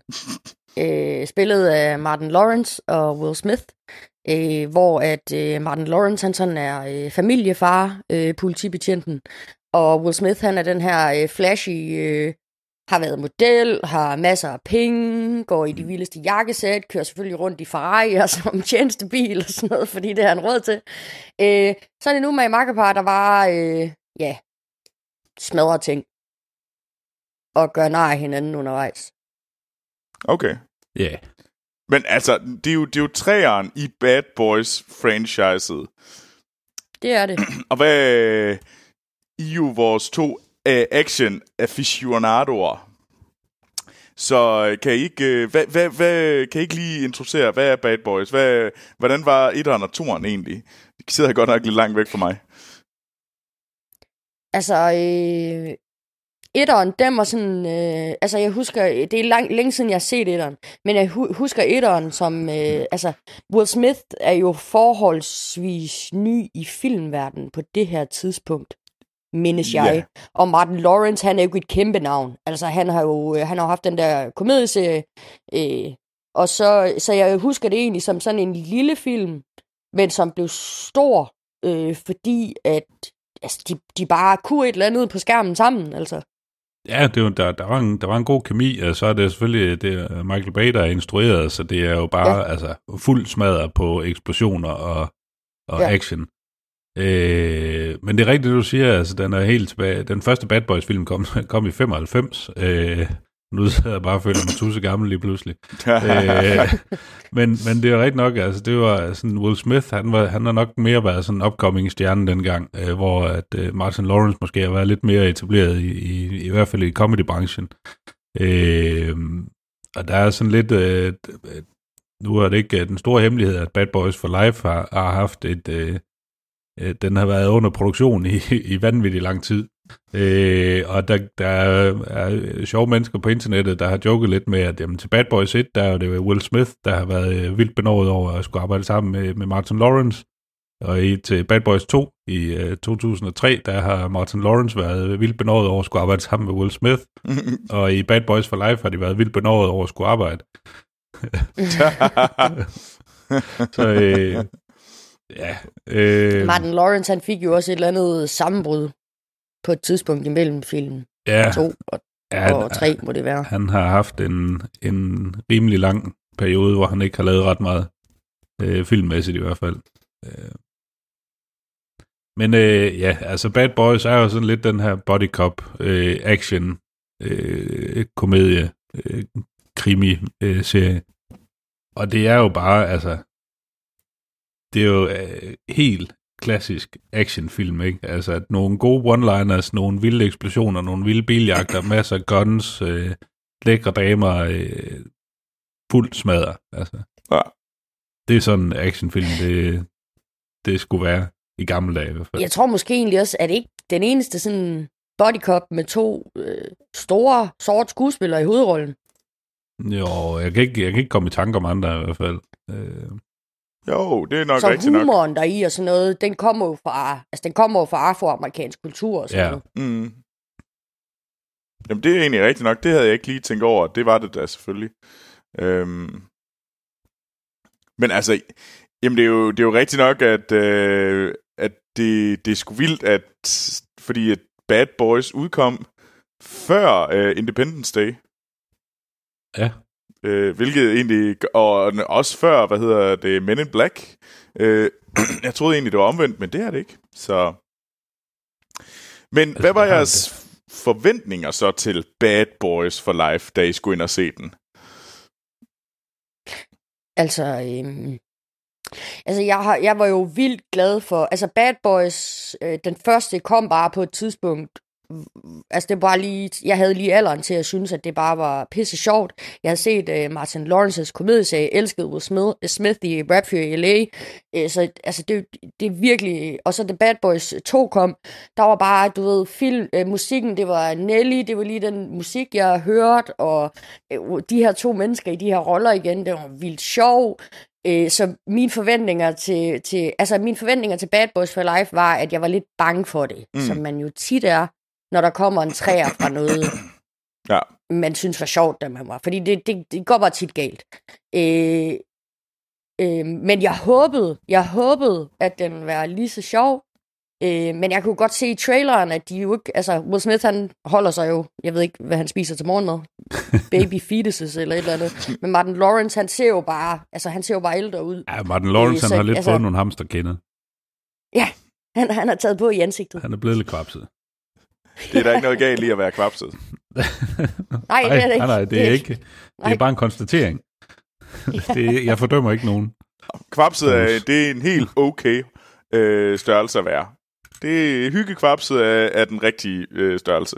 Det er i hvert fald min ja. holdning. Det er mest fordi, så, så er jeg ikke så skidt alligevel. Du er også okay, Troels. yes, yes. tak, tak Morten. Men Morten, hvad var din Jo, øh, holdning? Øh, jamen, det er jo lidt det samme, ikke? Altså nu, øh, jeg har sådan øh, fulgt lidt med øh, on and off øh, på, sådan hvad, hvad, når der er kommet nyt ud omkring produktionen af, af Bad Boys øh, 3, eller Bad Boys for Life, som den så endte med. at hedde. Øh, og ja, altså, jeg tror, produktionen startede helt tilbage i 2008, og så har den bare kørt et, et øh, langt og sejt øh, træk med diverse udskiftninger og, og øh, et omskrevet manuskript, og, øh, og jeg har sgu været sådan lidt loren ved det, altså, fordi sådan, åh, det er, altså, Bad Boys 2 kom i, jeg kunne rigtig godt lide de, de første to Bad Boys film. Jeg tænkte, Bad Boys 2 kom i 2003, nu er vi i 2020, altså, er det stadigvæk relevant, er det stadigvæk fedt, øhm, øh, og har de, kan de stadigvæk, kan de, kan de genfinde energien, øh, der var imellem i de første øh, to film. Øh, så jeg har været meget spændt på, om, om det her det nu vil blive, at blive godt egentlig. Øh, så jeg var lidt, øh, jeg var lidt ængstelig ved at skulle ind og se den, fordi det er sådan, åh, du ved, når det er noget, man godt kan lide, så håber man bare på, at, at træerne også bliver god, og det ikke bare bliver noget, der kommer til at sætte hele franchisen i sådan rigtig gussen lys. Ja. Jamen, det kan jeg altså godt forstå. Altså, min holdning til det her, det er nok... Øh, nu skal jeg jo se, om øh, min holdning ændrer sig igennem... Øh, det er jo, at... Jamen, Bad Boys var aldrig det der sådan franchise, jeg elskede. Altså, etteren og toeren. Jeg har da set dem. Jeg har været underholdt af dem. Men det var, mm. det var ikke, det var ikke filmene. Altså, det var ikke, øh, som det lyder sådan... De, de, de lyder til at have haft noget mere betydning, i hvert fald for dig, Amal. Og det har de seks. Ja. Så derfor føles det bare som sådan et... Og det er nogle ældre skuespillere, som er ude efter et money grab, og, og de, vil ikke, øh, de kan ikke øh, få gang i... De er nødt til at øh, ja, tage noget, der på en eller anden måde eksisterer allerede, ellers kan de ikke få en film op, øh, op og stå op på benene igen. Og, og det føles bare sådan, altså der er højst sandsynligt intet, intet reel værdi i den her film. Det er i hvert fald den holdning, jeg lige har lige nu. Nu må vi se, om den øh, ændrer sig. Nå, men Ja. øh, skal vi starte med dig, Morten? Hvad, hvad synes du så om Bad Boys for Life? Åh, ja. øh, jamen, øh, jeg synes, at øh, det var, nu havde jeg egentlig lige, øh, var det et par dage før øh, premieren på, på Bad Boys for Life, der så, genså jeg Bad Boys 2, øh, og den kan jeg altså stadig virkelig godt lide. Øh, Og så kommer vi ind og ser øh, Bad Boys for Life, og jeg synes bare, at det er, det var sgu lige det, jeg trængte til. Det her, Yes, Det er- yes, yes, det yes. er actionfilm, som jeg er vokset op med, og som jeg rigtig godt kan lide. altså, jeg er også til alt muligt andet, men nogle gange så sådan en, en actionfilm, hvor at, altså, øh, plottet behøver ikke være, øh, være super øh, fuld af, af quirks og overraskelser og sådan noget. Det, du skal bare have nogle, nogle vilde actionscener, du skal have nogle fede one-liners, du skal have øh, to sjove øh, hovedmænd, øh, du har nogle skurke, øh, chubang, smadrer, brav, eksplosioner. I love it. Jeg, jeg, var, jeg var helt solgt. Det var... øh, Jeg synes virkelig, det var godt. Altså, øh, det var det, var, øh, det, var det her makkerpar, som jeg havde som jeg ikke vidste, at jeg havde savnet i alle de år. Altså, hvorfor har de ikke lavet flere? Altså, de, de kunne lige så godt have lavet flere i, i løbet af de sidste mange år af det her. Men øh, Will Smith har måske haft for meget gang i, i karrieren øh, til, at det her kunne lade sig gøre. Øh, men altså, prøv nu at høre, det her, det er, det var super fedt. Og jeg synes langt hen ad vejen, at det, det er jo ikke Michael Bay, der instruerer øh, øh, Bad Boys for Life. Det er, øh, hvad hedder de, Adil El Arbi og Bilal Falah, øh, To marokkanere, Ja. siger det bare. Uh. øh, som har lavet en, øh, de er vist mest kendt for et par andre, øh, film, der hedder Patser og Black. Øh, men jeg synes virkelig et eller andet sted, så virker det til, at de har fået, de har fået instrueret en film og fået skudt en film, der, der nærmest lidt er en homage til Michael Bay. Og det lyder mm. måske lidt, lidt mærkværdigt at sige. Øh, men jeg synes virkelig, de, de rammer stilen af, af det Bad Boys-univers, som Michael Bay han har fået bygget op. Øh, jeg synes, det var mega fedt. Og, øh, og øh, min kæreste Stina er, altså, det er jo Action Mortens Actions husholdning, og hun var også ikke op at køre. Øh, Så Action var- Mortens Action Kone. ja, Det, Action Stina, Action Stina, det hun, hun giver også uh, thumbs up uh, til det her. fedt. Jamen, øh, det, er egentlig, det er egentlig meget godt at vide, at øh, der er en, en rigtig action-entusiast i, øh, i dit hjem, Morten, fordi at du er ja. jo øh, mere kendt som dansker, Morten. Øh, Hold det må vi jo have lavet. Det må vi jo have lavet om på. Øh. Men hvad med dig, Amal? Hvad synes du om Bad Boys for Life? Altså, jeg satte mig ned i, øh, i biografet, øh, og de første par jokes øh, kom, der tænkte jeg, åh oh, nej. Og så kom den tredje joke, og så ødelagde Amal filmen for alle de andre øh, det resterende tid. Jeg grinte min røv i laser, og mit grin, det var højt, også fordi dem, der var inde og se den klokken 3 fredag eftermiddag i Aalborg Kennedy-arkaden, øh, de havde ikke alle sammen, de havde ikke alle sammen alderen i hvert fald, umiddelbart ville jeg vurdere til at se et og toren. Og noget øh, af, altså der er jo selvfølgelig nogle referencer i filmen, nogle karakterer, der øh, fra de øh, etteren og toren, der er med igen. Øhm, og da de jokes ligesom kom og blev afsløret, der var jeg fuldstændig færdig at grine, og folk de kiggede på mig, som om jeg var fuldstændig sindssyg. Altså. Jeg elskede øh, den her film. Altså, jeg synes, jeg synes faktisk, øh, det er den bedste af de tre. Øhm, og Okay. øh, det synes jeg, fordi altså, jeg, der, er, der er lidt mere på spil for begge vores øh, karakterer øh, på et følelsesmæssigt plan, og det er jo også noget af det, Will Smith han kan levere i sådan en film her. Han kan jo rent faktisk godt finde ud af at spille skuespil, øh, hvor man, Ja. ja. det så man måske ikke lige med Riggs og Murtaugh i Dødbringende Våben, at du ved, de der scener, hvor der var nogle følelsesmæssige, det kan Will Smith bare øh, levere. Og i den her film, der er der noget på spil for ham, øh, og det leverer han bare super godt, oveni at det er bare vanvittigt sjovt, altså. Og jeg var virkelig Ja. bange for, øh, især øh, Martin Lawrence, at han ikke ville kunne det længere. Men han var bare, han var bare god. Altså, den film, der var bare så god. Jeg var fuldstændig solgt. Altså, ligesom Morten, jeg vidste ikke, at jeg savnede dem. Og hold kæft, hvor har jeg savnet dem, altså. Og især den Okay. her Will Smith. Altså, især den her... Øh, sådan lidt legesyge øh, rapfyr i LA, øh, Will Smith, der får lov sådan lidt, og ham er jeg bare vild med. Altså, jeg elsker den der film. Okay, det lyder... Okay, wow. Jamen, øh, det, det er da overraskende, at øh, der er så meget kærlighed til Bad Boys for Life. Det havde jeg ikke forventet, øh, må jeg nok indrømme. Men øh, okay. Men jeg kan jo så sige, øh, Anders fortalte mig lige inden han var nødt til at løbe, øh, hvad han egentlig så synes om Bad Boys for Life. Og han har jo aldrig set Bad Boys 1 eller 2. Og øh, Jamen, hvad er der det var han galt med egentlig den mand? Ja, Ja. det kan vi, det, det, det kan vi diskutere meget om. Ja. Øh, men en af de ting, som han var ret overrasket over, det var, hvor... Altså, han var egentlig lidt ked af, at han ikke har set den, fordi han var egentlig... Han synes, det var ret underholdende. Og han synes egentlig, at han... Det var, det var sådan overraskende øh, god øh, film, han var inde at se, i forhold til, at han havde virkelig ingen forventninger til, hvad han, sådan, at han skulle ind og se noget, som var sjovt lige nu. Men øh, det var den, selv for ham. Øh, så, øh, så der er der meget øh, ros til den her film, må man sige. Men det er jo meget rart at høre det, at det, altså, at det også virker for folk, der, der ligesom træder ind i franchisen på det her tidspunkt, og Ja. ja. at det ikke bliver alt for indforstået. Altså, der er der måske nok nogle ting, man, nogle jokes eller noget, som er, som er sjovere, eller som man fanger, øh, hvis, hvis man har set de andre film, men, øh, men øh, fedt, at, øh, at den også godt kan stå som en selvstændig actionfilm. Ja, øh, og det, det var jeg nemlig også sådan, det var jeg overrasket over, at den kunne, fordi det var nok det, jeg frygtede allermest. Det var sådan et, det går nok lang tid siden, jeg har set de her film. Øh, havde, havde jeg virkelig brug for at gense dem, for at kunne, sådan, for at kunne nyde bare noget af den her film, fordi det gad jeg ikke. Øh, det var jo sådan min frygt med det, øh, men, Ja. øh, men det kan være, at vi skal kaste os over og give den nogle stjerner. Det synes jeg da. Jamen, øh, skal jeg ikke starte med at give Anders stjerner? Han vil gerne give den tre stjerner. Ja.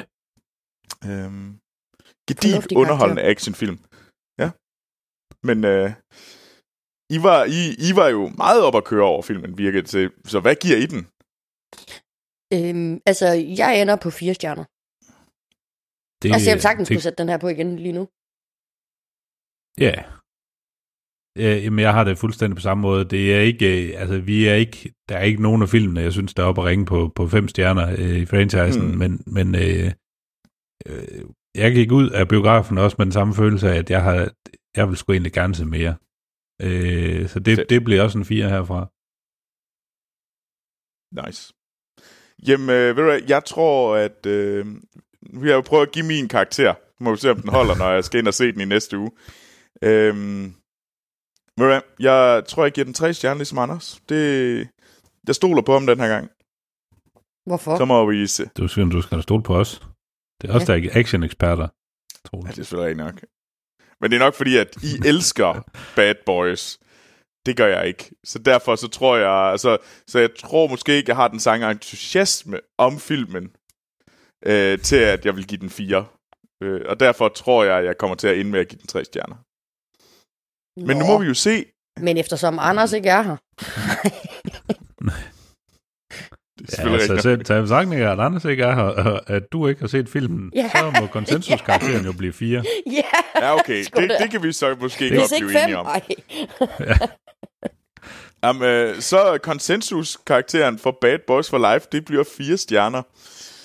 Det havde jeg ikke forventet, må jeg sige. Det havde vi. Nå, okay. I havde allerede, I havde allerede sådan skrevet sammen, før jeg kommer ind, den her, den skal fandme være fire, ellers så tager Ja. vi til Frankrig og, Det, og Troels, det er tramper ikke, Troels i løgne. Troels, det er ikke nødvendigt. We ride together, we die together. Bad boys. For life. Tjek. Men øh, Troels, i øvrigt, øh, noget du ud over Oscar øh, nyt er glad for, så er det jo box office tal. Og øh, Ja.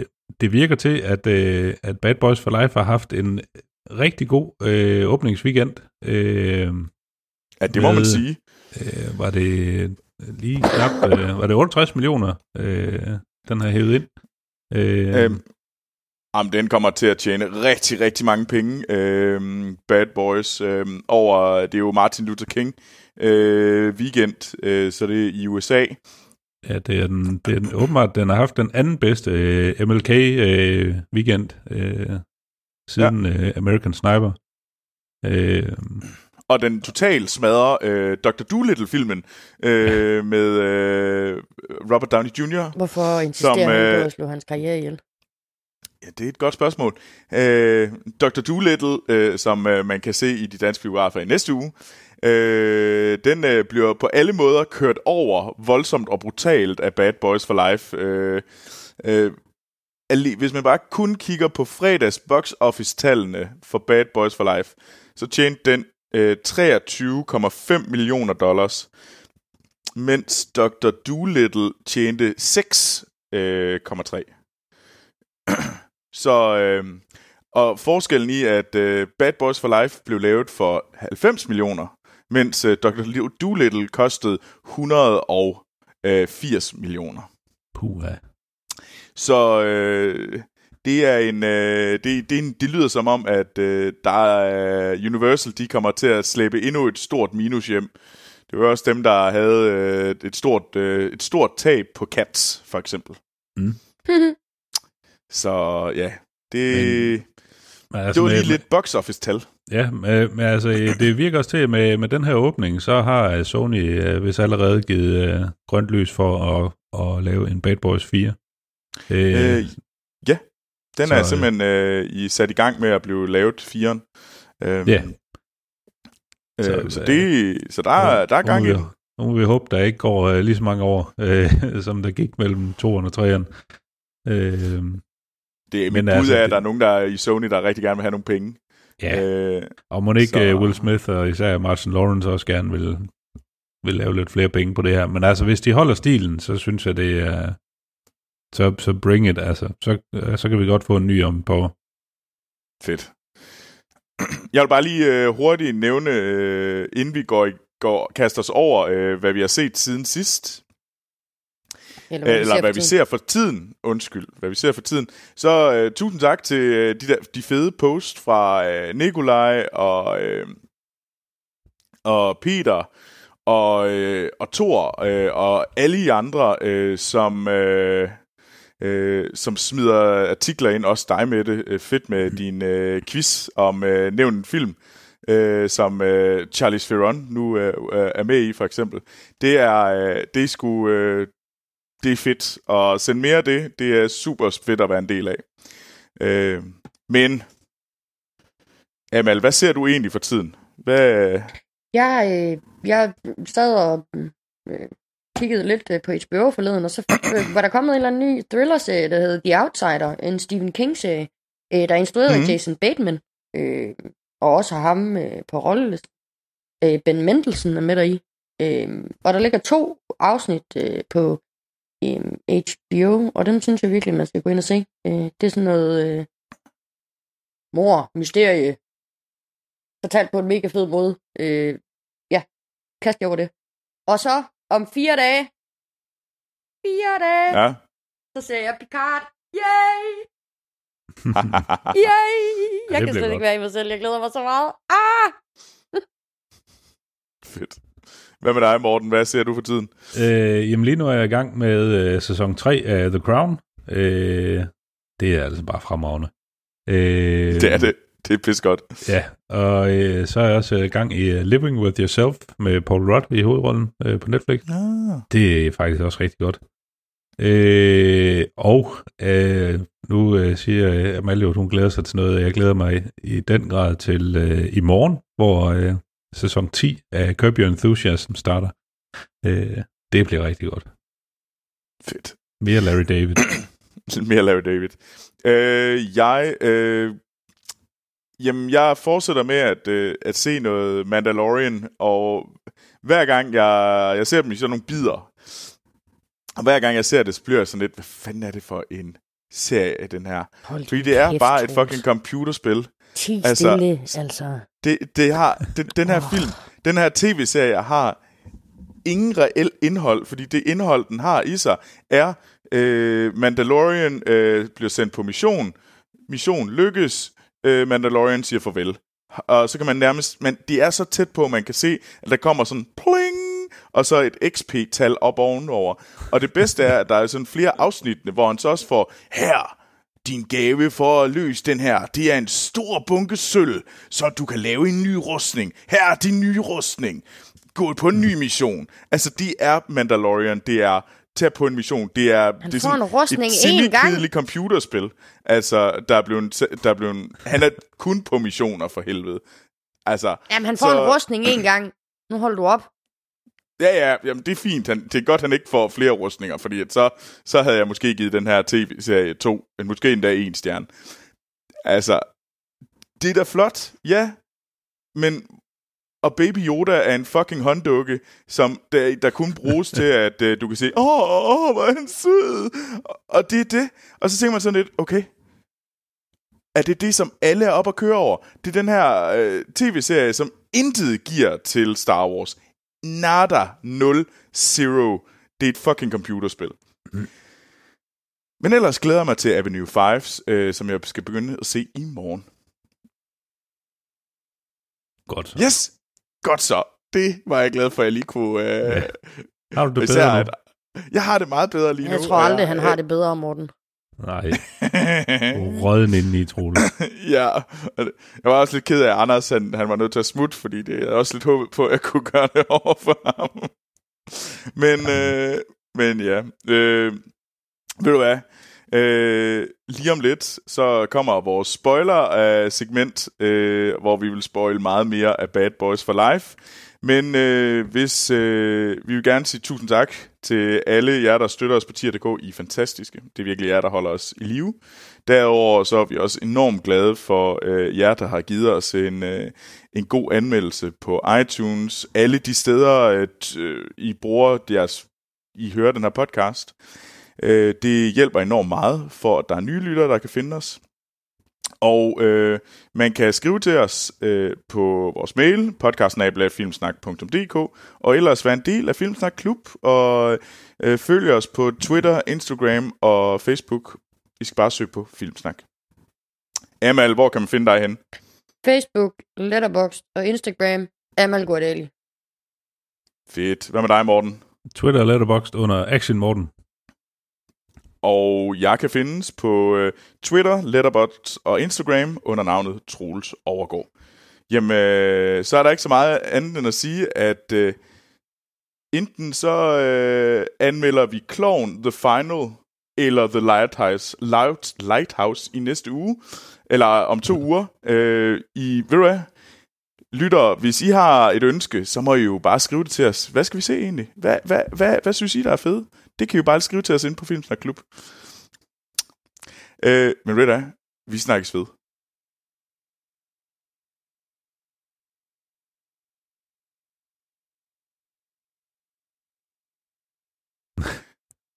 Nå, Amal. Du må gerne, jeg, jeg vil gerne være med til at høre spoilerne til den her øh, tv-serie. Til den her film. Flot, Troels. Så hvad, hvad sker Altså, der, der er jo- egentlig i Bad Boys? Altså, øh, det der sker i øh, Bad Boys, det er et øh, umage makkerpar. De er ved at nå til vejs ende i deres... Øh, den ene vil gerne øh, pensioneres, øh, den anden han vil gerne øh, fortsætte. Men så øh, er der den taget ude på ham, der gerne vil fortsættes liv. Øh, så ham, der vil øh, pensioneres... Øh, Nej, han bliver ikke rykket med tilbage i spillet der, øh, men det gør han, da deres øh, politikommissær bliver slået ihjel. Så ham, der øh, bliver pa- øh, gerne vil sig, han bliver selvfølgelig rykket med in the game igen. Øhm, og de står selvfølgelig over for det her øh, nye team, som skal erstatte de her øh, øh, to gamle farts. Øhm, og det her... Øh, Øh, øh, og, øh øh, øh, øh, undervejs så finder man så ud af, at øh, ham her, der er ude på at slå Will Smith ihjel, det er egentlig hans øh, søn, øh, med en kvinde. Han har smidt i fængsel for mange år tilbage, øh, og de er ude på sådan en hævnmission, og det ender selvfølgelig med, at de er nødt til at alliere sig med, med de øh, nye, øh, young, øh, better øh, modeller af de gamle røvhuller. Øh, og det ender selvfølgelig med... Ender selvfølgelig med, at, øh, at de alle sammen øh, bliver gode venner, og Will Smith og hans søn, de også når at blive forenet til sidst. Kommer søn så i fængsel? Ja. Ja. Og, og så er der lagt op til Bad Boys 4. Ah. Uh, altså, og ikke bare sådan lidt i fængsel. Altså sådan et, hvor du står i et bur ude midt i gulvet, fordi at du er for farlig til at være Ja. ja. der med andre mennesker. Ja. Will Smith har virkelig fucket den der søn op. Ja, men hans mor, nej, Ej, det er ikke ham. Og siger, Det- han, hans mor var, var chef for et narkokartel. Ja. Uh, Will Smith har ingen anden del i det, der er foregået der, det er jeg nødt til at sige. Men han er stadigvæk faren. Ja, ja, men hun har aldrig fortalt ham, at øh, han havde et barn. Og så har hun han- bare han- groomet han- han var- sønnen til hævn, fordi hun er syg oven i Ah. bæret. Ah, okay. Nå, okay. Jamen, øh, spændende. Øh, hvad, hvad, hvad, hvad for nogle scener mangler vi at diskutere så her? Altså, der er jo ikke helt vildt meget. Altså, noget af det, som jeg synes... Altså, selvfølgelig... Da Reggie, han kommer på, som jo ja. er ham, der skal på date med datteren i toren, hvor Will Smith Ja. og Martin Lawrence i døren bare What are you, skræmmer 15? the shit Man, you look like you're 30. står med en pistol i den ene hånd, og en flaske whisky i den anden hånd, og lader som om Will Smith lige er kommet ud af øh, fængslet, og så skræmmer de bare ja. livet af den her stakkels unge mand. Og han skal så giftes med datteren i Men han har træer. holdt ved. Reggie har holdt ved. Det er så godt. Og han ser jo kun dummere ud Reginald. som voksen. Ja. De siger også i toren, at det er sådan lidt, at, at han ligner Ludacris, så det er faktisk ikke helt siden. Nej, men siger han ikke et eller andet med Ludacris, hvis han havde røget crack eller et eller andet, fordi han Jo. ligner bare en alt for skinny Ludacris. Altså. ja. Åh, ja. Det var god lige. Jamen altså, det, men, jamen altså, jeg ved ikke, hvor meget der er spoil til det her. Altså, det er jo, det er jo bare action, action scener, der skal, der skal puttes på snor ved hjælp af en eller anden historie, der kan drive, drive det hele lidt fremad. Og, øh, Ja, Og det er jo så... og så, er- ja, ja. undskyld. så er der lidt fanservice også, ikke? Med, øh, altså, med- ja, med Reggie er tilbage blandt andet. Og, øh, du har øh, øh, kaptajnen, der bliver skudt her, øh, hvad hedder han? Øh, og øh, navnet er lige væk. Russer. Joe øh, Pantoliano. Øh, og han er bare, altså, øh, ja, det, det, ja. er sgu, det er fedt, det er gensynsglæde, det er fed action. Det er, det er et fremragende makkerpar. Øh, det er fedt at se, hvordan de, de spiller på øh, igen, øh, at øh, Martin Lawrences øh, karakter er totalt under tøflen øh, derhjemme. Og, altså, She always knows. Fuck, øh, så ja. altså. ja, præcis. Og det er så godt, fordi altså, han er, han er bare stadigvæk en tøffelhelt. Altså, han, han, det bliver ikke bedre, at han går på pension. Øh, tværtimod. Øh, ja. Ja, men det var, øh, det var fedt. Øh, I øvrigt, øh, jeg har lige lagt mærke til det her øh, øh, i øh, bryllupsscenen, med, hvor, hvor vi har Reggie. Øh, ham, der mm. introducerer øh, Will Smith, øh, da han skal op og holde tale, det er Michael Bay. Ja. Øh, det. fedt. Grineren. ja, Og så er, øh, så er Bjorn Ironside med fra Vikings. Og han spiller sådan, han er bare, Ja. han er, altså han er trekantet, fordi han bare har de største muskler, fordi han lige er færdig med at spille, ind, lave Vikings. Og så spiller Ja. han bare den dummeste, eller ikke dummeste, men sådan Ja. computeranalytiker, der helst ikke vil ty til vold. Og det lyder Ja. som det dummeste i hele verden, når jeg forklarer det, men det virker bare ja. på et eller andet plan. Altså det dur bare. Jeg vil også sige, jeg blev lidt bange, da jeg så øh, øh, hvad hedder det, øh, teksterne, i, der kørte hen over filmen i starten, med sådan lidt, om, hvem, hvem er med? Af, af de, større stjerner i filmen, hvor der stod Khaled, parentes, DJ Khaled, Khaled. Nå ja, ja, Og jeg tænkte, for fuck's sake, man, hvorfor er den store idiot til DJ Khaled med i den her film? Øh, men han har en rolle, som jeg virkelig synes rigtig godt om, og det passede bare rigtig godt til DJ Khaled, fordi han spiller Manny the Butcher, som, øh, som bare, det eneste, han er med i filmen for, det er at få tæsk af Will Smith. øh, og det virker så fortjent. Øh, og så ser man ikke mere til ham, så jeg var glad for, at det ikke var sådan en rigtig selvfed DJ Khaled, der kunne få lov til at stå og bare være pikhoved, øh, som man plejer at være. Øh, ja, Og jeg synes, jeg synes faktisk også noget, der, der, der, der fordi som en træer jo, så ser man jo mange af de samme situationer fra 1'eren og 2'eren. Altså for eksempel ja. så har man jo scenen, hvor de skal ind i en mistænkt hus, og så går alt galt, og så kommer Martin Lawrence til skade, og alt går til shit. Ja.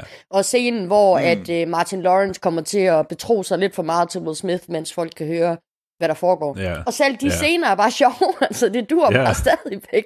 Det bliver bare aldrig old, altså det er bare så godt.